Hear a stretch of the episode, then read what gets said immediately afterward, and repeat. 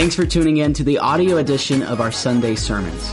For more information about Cornerstone, visit cornerstonerome.com. How many of you had a mean mother? I had a mean mother. In fact, a couple of weeks ago, I was in church with my mom, 91 years old, and uh, she was a mean mom. She wanted to know where we were going, who we were going to be with. She told us, she didn't ask when we were coming back, she told us when we were coming back. Uh, and everything that she said had an unspoken or else. And we all knew what or else was. It was about this long, about that wide, and she didn't hesitate to use it. Uh, now, my dad was a little more mild. My, one of my sisters said, uh, Dad's the head of the house, Mom's the boss. she kind of understood the, the, the lay of the land. But one of the things that my mom was a real stickler about was the name of the Lord and taking the name of the Lord in vain. We weren't allowed to use God's name in vain, even a little bit. No gosh, no golly. Uh, in fact, all of those euphemisms that get in there, darn and heck and dang, and that was all taboo. And I'll tell you how mean she was. She had a bar of soap. And she wasn't afraid to use it. And sometimes, you know, a little bitty mouth and a big, big bar of soap, uh, but you don't forget that. And it actually carried over into the next generation. My daughter found her son, Wyatt, uh, in the bathroom, and he was crying. And she said, Wyatt, what's wrong? And he said, I said a bad word. And he had a bar of soap in his mouth. And he was, he was Wyatt was a self reporter and a self punisher. Uh, I don't know how that how that worked, but, but he, was, uh, he was cleaning up his mouth. Well, I thank God for a mean mother. Are any of you Jeff Foxworthy fans?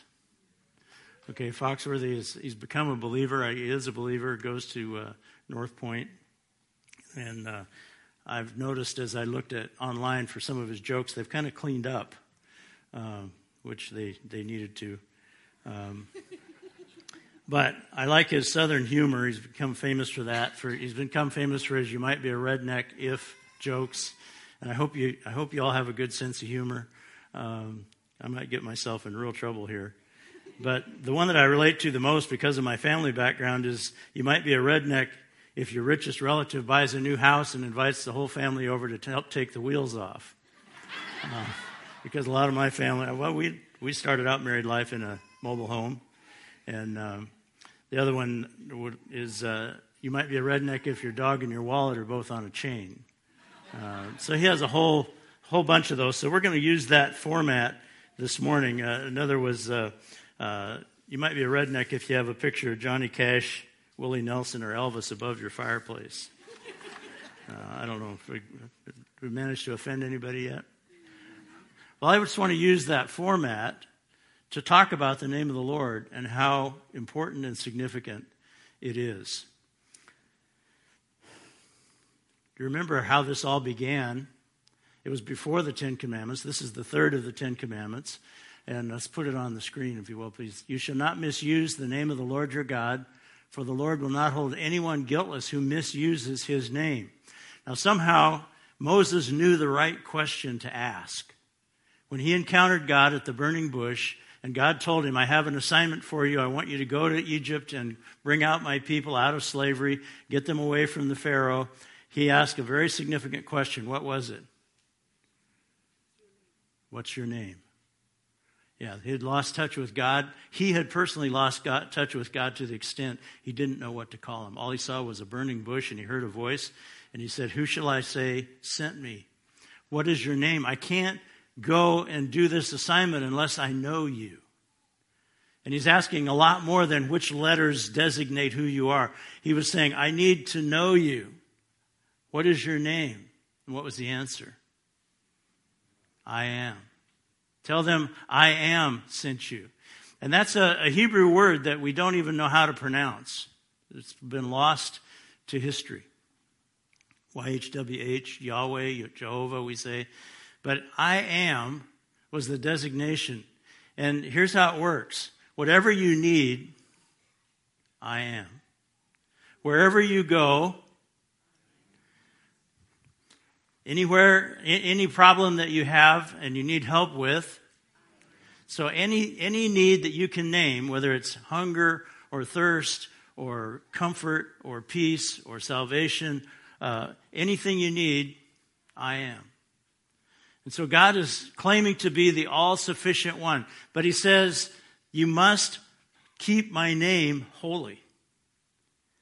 And so that's why my mom thought it was such a big deal. That's why God thought it was such a big deal. Third issue the first few issues all have to do with the person and identity of God and the fact that, that there are things that belong only, solely, completely to Him. And one of those is His name. So let's, let's uh, look at four of these. You might be misusing the name of the Lord if. And let me change that to we. Because this isn't a me telling you. okay, this is us looking at the Word of God together and applying it hopefully to our own lives. And so it's a it's a we. We might be misusing the name of the Lord if you claim the name of the Lord for salvation, but you don't regularly and intentionally share the gospel with lost people. Wow, it's got serious in a hurry, didn't it? We claim the name for salvation. And if we believe Acts 4:12, which says salvation is found in no one else for there's no other name under heaven given unto men whereby we must be saved. How many of you believe that? You better believe it. It's God's word, right? There's no other name under heaven by which we can have salvation. Now, this isn't uh, an accept Jesus or go to hell statement. It's not Jesus drawing a line in the sand and saying, This is the way it is, I dare you to, to cross it. But he's saying there is no other path to shalom. Because when Jesus said, There's no other name by which you must be saved, he's talking about the, the, the Greek word that he uses literally means restored. He says there's no way for you to get on the path that God always has had in mind for you apart from the name of Jesus. There's no other path to shalom. There's no other path to well being, to peace, to fulfillment, to comfort, to identity, to everything that is important to us. None of it is available except through the name of Jesus. Because what happens is that if we're not focused on His name for our well being, which would be another way to put it, we're focused on ourselves. We're focused on the world. We're focused on entertainment. We're focused on money. We're focused on, you, you name it, there's a hundred things. And if, if we keep our priority, we know that there's, there's no other name whereby we must be restored, whereby we can find completion, whereby we can find satisfaction and fulfillment. But if you believe Acts 4:12, you should have a strategy. It's not complicated. I, I've said this before. For years, I've had a practice. If someone expresses a need in my presence, I pray for them. I ask permission, and I pray for them on the spot. I got a had a roof put on one of my rental houses uh, a couple weeks ago, and I talked to a guy on the phone. Uh, he gave me a bid. I was out in Oregon. Uh, a few days later, he called me back and he'd been in a fire. He said, I'm in the burn hospital in Atlanta. And I went, Oh, great. I'm not going to get my roof on. then I said, Wow, that's really serious. Can I pray for you? And he said, Yeah. And I said, Okay, I'm going to pray for you right now over the phone. Whenever you do that, the next conversation is different. And, and his response to me and, and the way that we dealt with each other, you know, the roof became a secondary issue. That's not important, but tell me how you're doing. Tell me about you. And one of his boys was working on the site when I was over there, and I said, How's your dad doing? And, and uh, if, if you just will do that simple thing, it'll create opportunities to go deeper. And I've even had people uh, where I've done that, man, almost 50 years ago. I remember a fellow named Dick Smith, prayed for him, met him for lunch, uh, actually bumped into him at KFC, said, Hey, let's eat together. And uh, prayed for him when we sat down to eat. Pretty soon he reached across the table, I'll never forget it, grabbed my wrist and said, Steve, can you help me find God? And I said, Yeah, I could do that. wow. Started with a simple thing. Do you have a strategy for sharing your faith? I've been traveling around the world with my friend John Hindi doing relational evangelism seminars. We had uh, about 300 pastors and leaders in Nairobi, a couple hundred more in Addis, uh, Addis Ababa, just different parts of the world, uh, Kenya, uh, Nairobi. You know what's sad? John can't book that conference in the U.S. There hasn't been an American church for years that was willing to, to do that. And when he asks them, What's your strategy for helping your people learn how to share their faith? he hears crickets. Well, we have uh, lively worship. Oh, okay. But, but what do you do to help your people know how to share their faith effectively? Well, we have an invitation. Oh, okay. If we're serious about the name of the Lord, we're going to equip ourselves to share our faith. And, uh, and there are opportunities to do that. It, it comes down sometimes to, to simple things like asking somebody, Do you know as much about the Bible as you'd like to? How many people do you think are going to say, Oh, yeah, I know, I know everything about the Bible? I mean, you, you can hardly answer that affirmatively. You have to say, Well, no. Would, would you like to?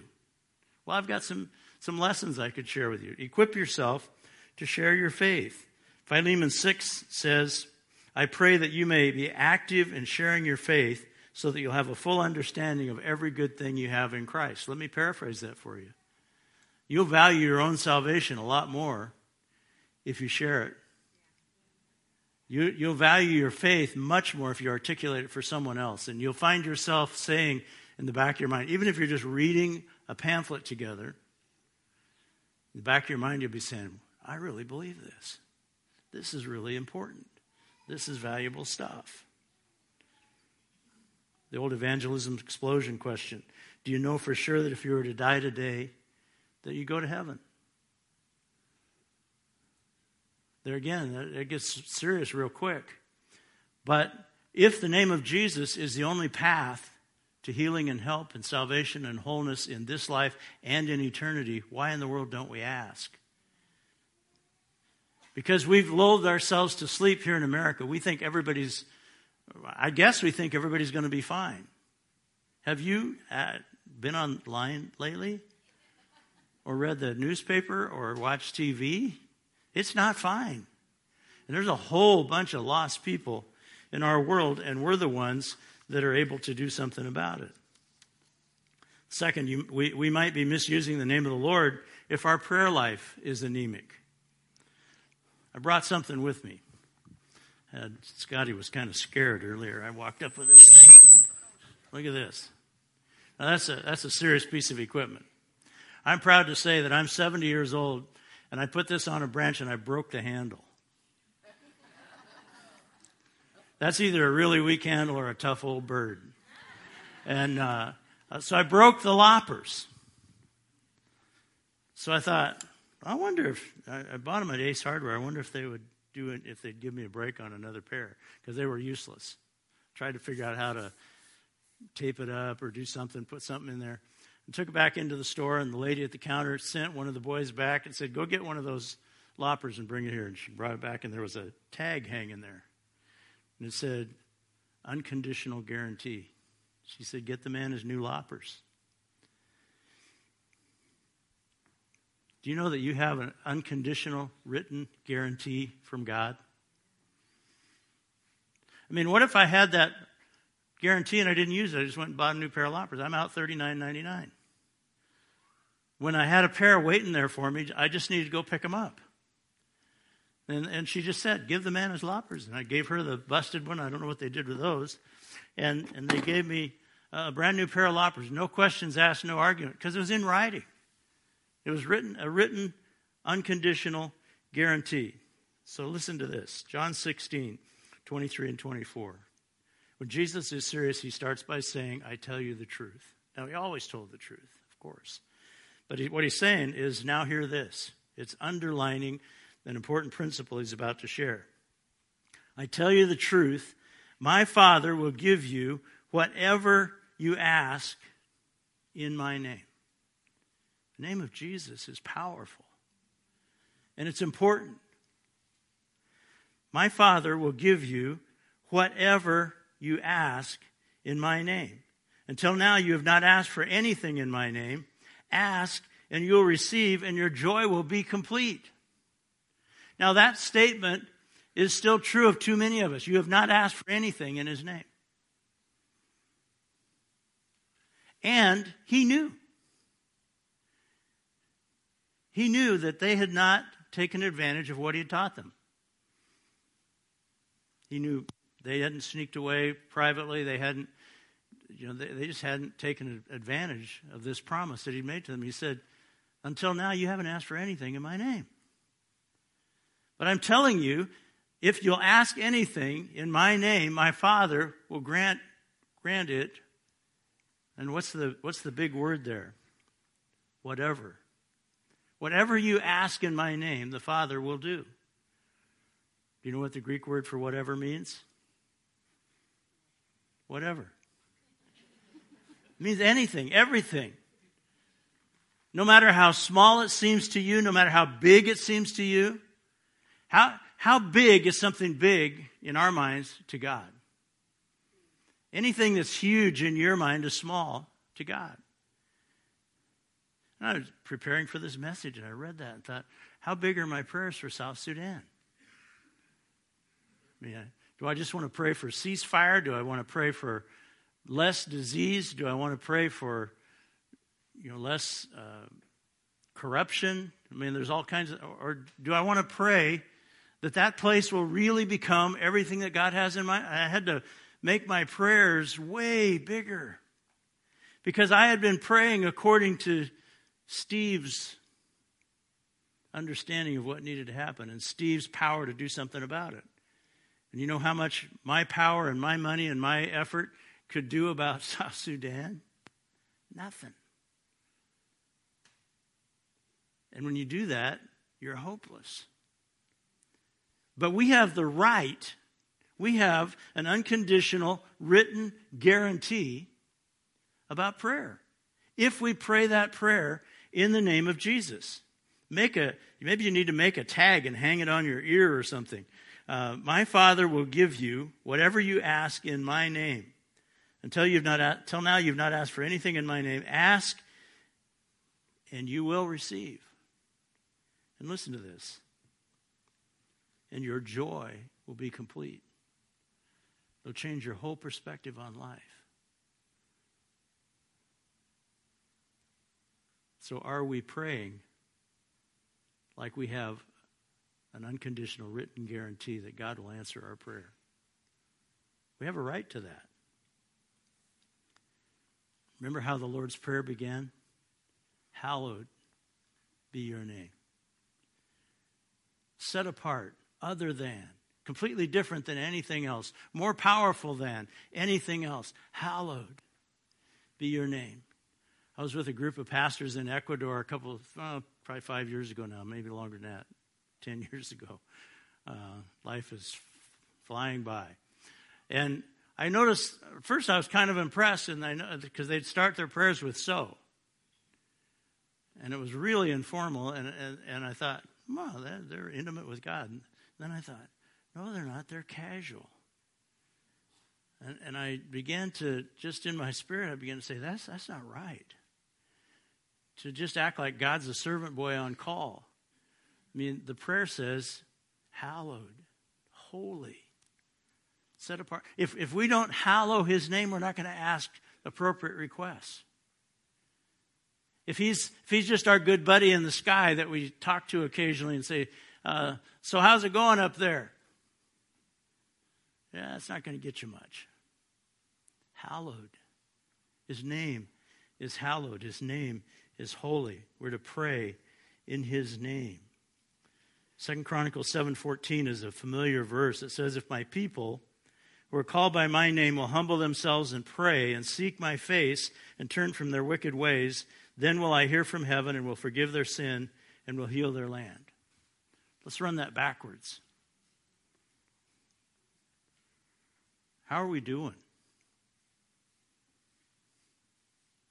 Does it look to you like our president's being prayed for appropriately? Does it look to you like our Congress and House of Representatives is being supported in prayer by God's people? Does it look to you like that kind of prayer, the kind of prayer that he talks about here that will heal our land, is taking place? Look at the world. Does it look to you like the world is being appropriately prayed for?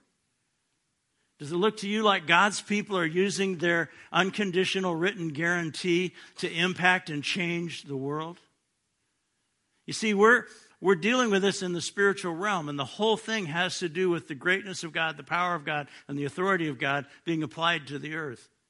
But somehow, in ways that we don't understand, there's an agreement between God and Satan that God will move according to the prayers of his people. And so it's like God told Satan, okay, I'll fight you with one hand tied behind my back. I'm still going to whip you. I will act only when my people pray. And Satan said, I'll take that action. You're going to lose. Satan is banking on us being self absorbed enough and selfish enough and fearful, fearful enough and immature enough that we won't pray. So when you look around the world, how are we doing? You see, we, we've been placed in charge with our prayers. And we tend to say, nothing I can do about that. Oh, that's terrible. Oh, that's horrible. Nothing I can do about that. And Jesus would say, I tell you the truth. You've been given the authority to do something about that. Now do it. If the big if there. If my people who are called by my name, well, what's the rest of it? Humble themselves.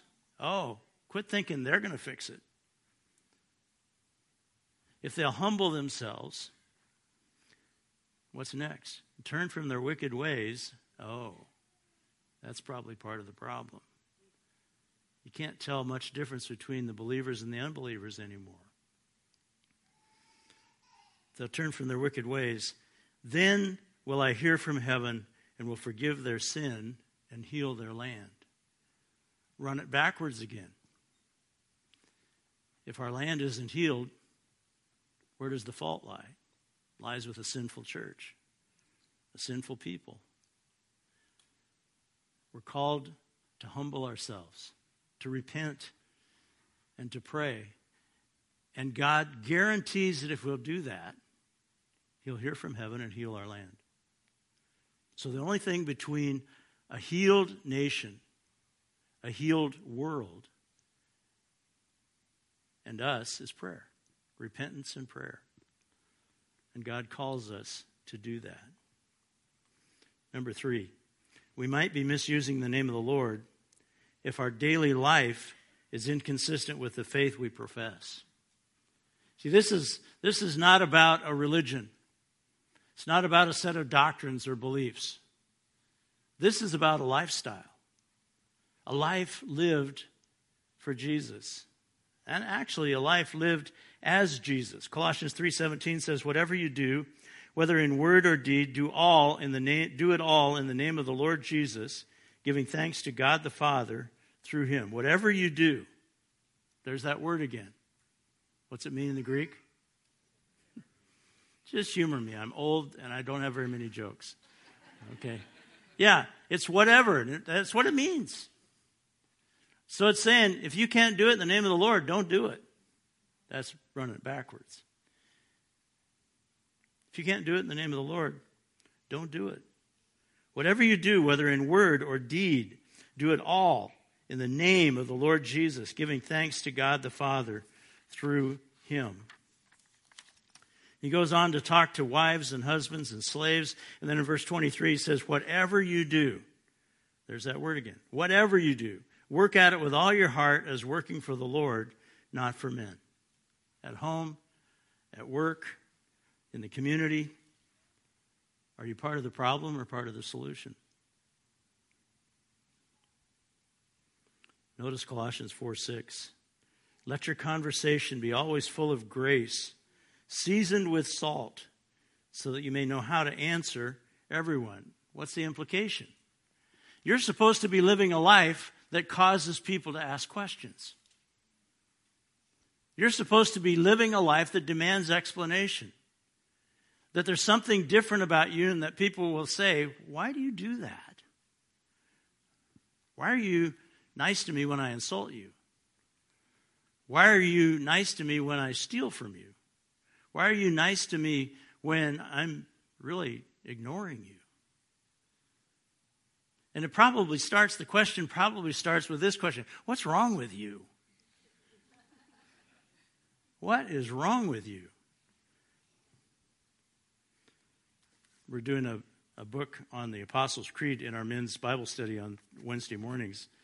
And in the book, uh, Pastor Pete uh, Briscoe uh, shares a letter that he got from a lady new to their church. And uh, I need to put these on, I think. She says, Dear Pete, I'm new to the church family. I just wanted to share what God has done through the body in my life. In September of 2007, I found out I had a brain tumor the size of a tennis ball and had to have immediate surgery. I was in Nashville speaking at the time. Uh, uh, this church is in Dallas, Dallas area in Texas. Um, Tammy, a dear friend, flew to Nashville just to be with me. Then, when I had surgery two weeks later, Cheryl and Maynard flew to Nashville to be with me for 30 minutes after my surgery, and then they went home. I kept thinking, who are these people? I've never in all my Christian life experienced this kind of body before. My life group and small group Bible study surrounded me with prayers, phone calls, emails, meals. They drove me around. They helped take care of me and even gave me financial help. She went on to say the benevolence fund of the church paid all my bills for 2008. And she said, Note the financial support has been overwhelming, but the love, acceptance, and caring I've received from this group of people has been far more than I could ever ask or imagine. I still ask myself, who are these people? But I know the answer. They're Jesus with skin. That's our assignment. That happens in circles.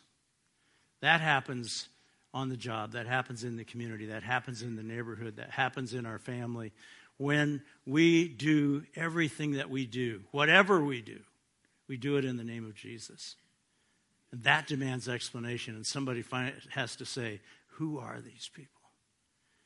And eventually they get the right answer. They're Jesus with skin on. Number four, we might be misusing the name of the Lord if our worship is weak and predictable. Um, our worship today wasn't weak and predictable, it was awesome. Do you realize how much you need that? Do you know what happens if you don't worship regularly? If you don't worship corporately regularly? You become anemic and weak. No, you don't. You become more and more powerful in your own eyes. You see yourself as the solution. You become self absorbed and selfish because we need to be reminded of the vastness and the greatness and the power of God. And we need to humble ourselves in worship just like we did this morning. And we need it in regular doses as often as we can find it.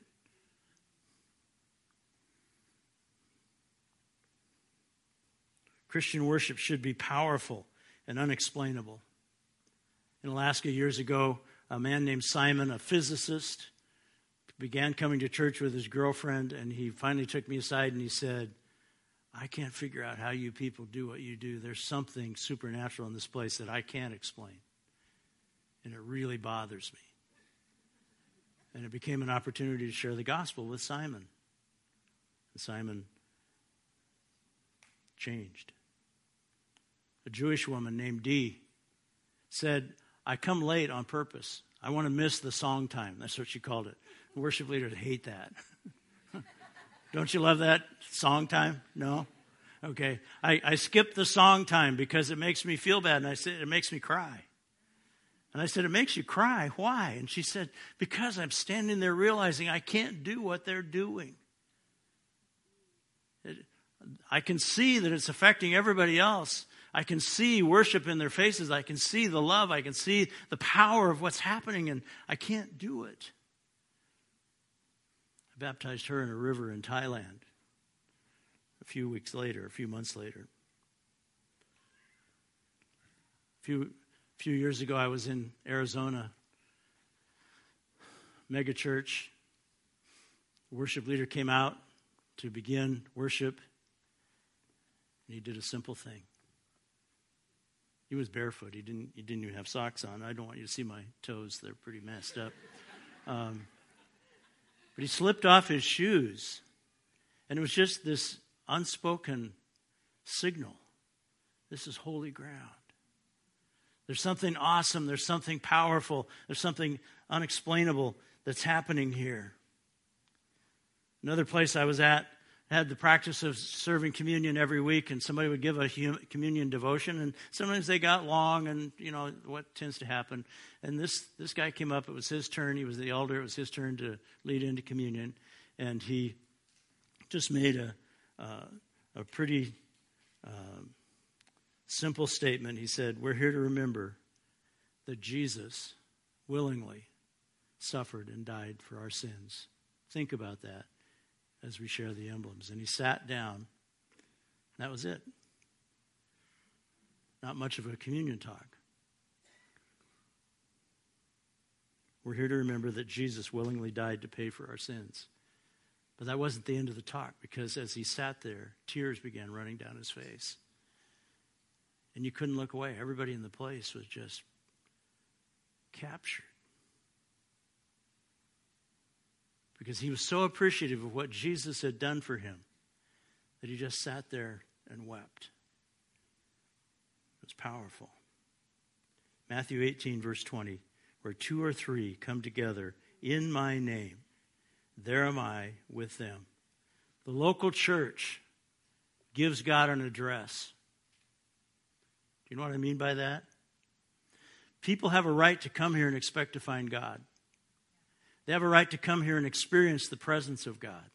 They need to come here and go away saying, I went to church with God this morning. 1 Corinthians 14, 24, and 25 talks about the local church and worship, and it says if, if an unbeliever or someone who does not understand comes in while everyone is prophesying, He'll be convicted by all that he's a sinner and be judged by all, and the secrets of his heart will be laid bare. And he'll fall down and worship God, exclaiming, God is truly among you. And then there's the scariest verse in the Bible. Do you know what it is? To a pastor, anyway. Revelation 3:20. We use it as a salvation verse, but it's not. Here I am. I stand at the door and knock. If anyone hears my voice and opens the door, I'll come in and eat with him and he with me. It's an invitation verse, but here's the scene. The church is in there having worship. There's no knob on the door in the uh, Van Gogh or, or the famous artist painting of it. I forget which one it was. It had to be open from the inside. And Jesus is outside looking in. They're in there rocking right along doing their service, and they don't even know he's not there.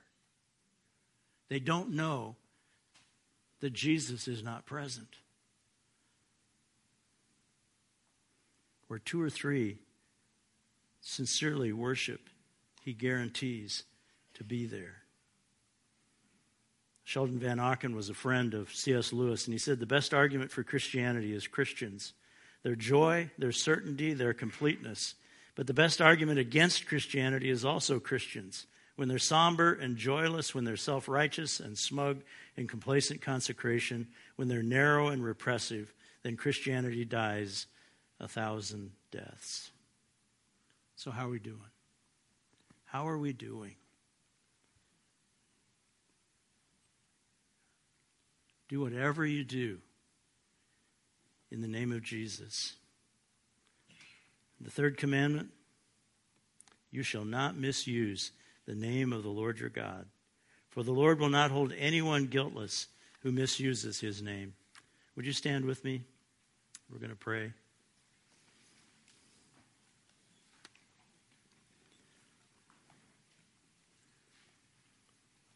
Father, hallowed be your name. Hallowed be your name. Hallowed be your name in our witness to lost people. Give us boldness to pray. Give us boldness to ask. Give us boldness to talk to people in our world about you and about their need for you.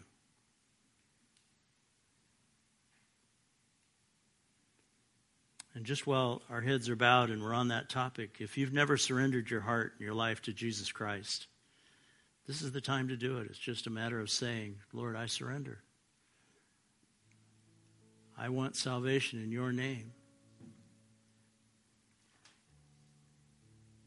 Hallowed be your name. Hallowed be your name in our prayer life.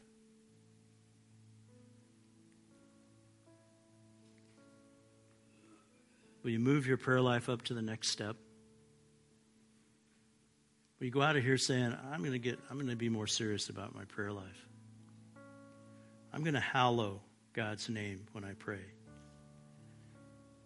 Lord, hallowed be your name in our everyday life, at home and at work and in the marketplace. Let our lifestyle, our daily life, everything about it be hallowed. And hallowed be your name in our worship gatherings. Thank you for our worship team. Thank you for uh, Pastor Cherish. Thank you for Jody and his heart for you that uh, is expressed in this place. Lord, help us to hallow your name every time we come together. Claim the promise that every time we come together to worship, you're present in our midst. Hallowed, hallowed, hallowed be your mighty name.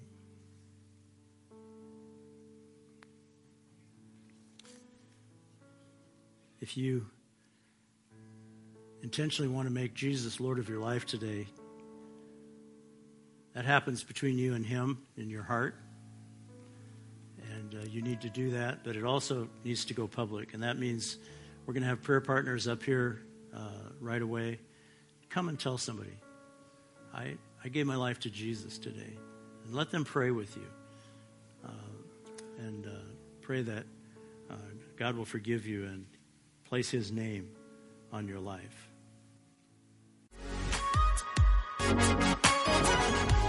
We hope you were blessed by today's message. If so, feel free to pay it forward and share this podcast with someone else.